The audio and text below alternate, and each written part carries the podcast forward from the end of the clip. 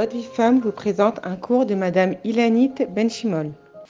Nous avons déjà évoqué le fait que l'etsniout n'est pas un obstacle à la féminité, cette même féminité qui consiste à mettre en valeur la beauté réelle de la femme et non seulement elle n'est pas un obstacle, mais en fait elle contribue largement à la découverte de notre personnalité en tant que Bat Israël. Et nous ne sommes pas toutes égales devant notre mitzvah de la tzniut. Certaines ont une tenue vestimentaire très appropriée, mais ont du mal à rester discrètes dans leur attitude. D'autres, à l'inverse, sont très réservées de nature, mais elles n'arrivent pas à modifier certaines habitudes vestimentaires interdites par la Torah. Et d'autres encore combinent les deux aspects de ce manque de en étant convaincus d'être des femmes tout à fait correctes. Et c'est juste ce que l'on appelle fauter par ignorance. Parce que parfois notre sympathie naturelle, notre sociabilité ouverte, d'accord, et pas tellement mesurée, nous amène à, dialoguer avec des hommes comme s'ils étaient nos frères, par exemple, avoir une attitude, euh, je ne vais pas qualifier de légère parce que légère a une connotation négative, mais une attitude plus ouverte, plus fraternelle. Alors que la Torah nous définit clairement que un homme qui n'est ni notre mari, ni notre frère, ni notre père, ni notre grand-père, pas de familiarité.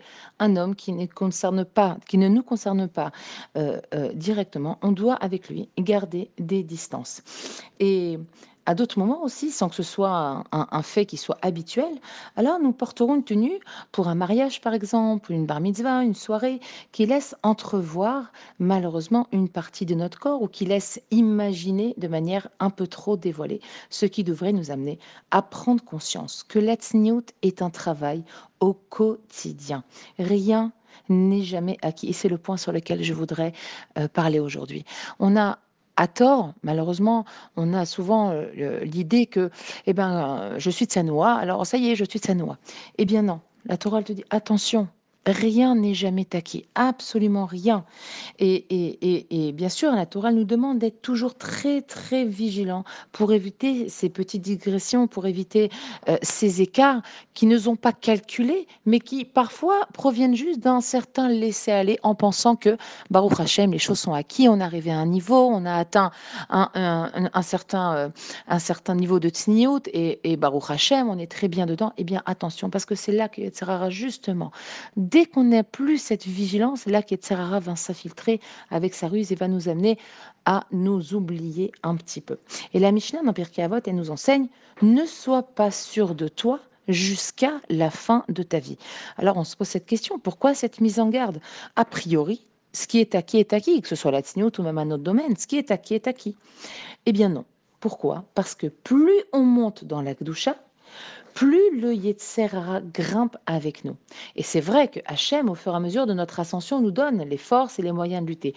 Mais ça reste un combat au quotidien. Pourquoi? Parce que le Yetzirara n'est pas du tout intéressé à nous laisser progresser dans ce domaine.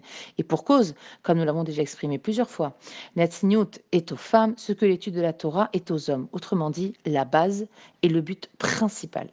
Et plus une mitzvah est importante, plus la ruse du mauvais penchant, elle est perfide et intense et parfois difficile à détecter. Et c'est pour ça qu'une femme doit prendre conscience de l'effort à fournir et de l'attention qu'elle doit porter à sa tenue vestimentaire pour rester celle qu'elle veut être, c'est-à-dire une belle femme, pudique et discrète, et aussi pour d'autres, celle qu'elles veulent devenir. On doit être conscient de oui, j'ai un travail, oui, je vais avoir des tentations, mais oui, c'est à ça que je veux arriver, c'est à ça que j'aspire. Et quand la tâche paraît trop dure, alors il faut laisser la place à deux choses. Tout d'abord, la sagesse féminine, honnête et percutante, qui nous permet d'entrevoir justement le bon et le bien dans la tsniout. Et ensuite, les languissements, qui sont comme une preuve à nos yeux et devant Hachem du Ratson, d'accord, de la volonté qui nous caractérise. Ces deux choses-là sont très importantes. Quand vous voyez les filles que par moment la tsniout c'est vraiment difficile, qu'on a beau en parler, on a beau écouter, mais concrètement vous voyez que euh, au niveau des actes, eh ben ça se matérialise pas encore. Eh bien c'est pas grave c'est pas grave. Gardez bien en tête, avec toute la sagesse féminine euh, euh, authentique, d'accord, qui est à l'intérieur de nous, gardez à l'esprit que oui, c'est à ça que je veux arriver. Et ensuite, continuez à languir, continuez à vouloir, à vouloir et encore vouloir y arriver, Bezrat Hashem. Mes chers Hamounot, ne désespérez jamais d'y arriver. Ça prendra le temps que ça prendra. La traversée de l'océan féminin est longue, mais sachez qu'elle est toujours fructueuse, Bezrat Hashem.